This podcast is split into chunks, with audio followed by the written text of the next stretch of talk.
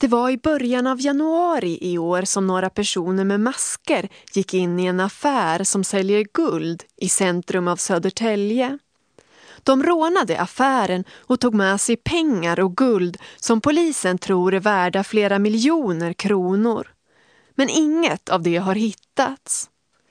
När de kom ut på gatan sköt polisen och rånarna mot varandra och en av rånarna träffades i huvudet.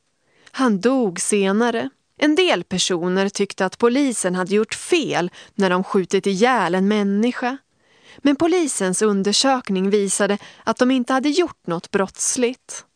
Fem personer var misstänkta för att ha varit med vid rånet och idag fick de alltså sina domar.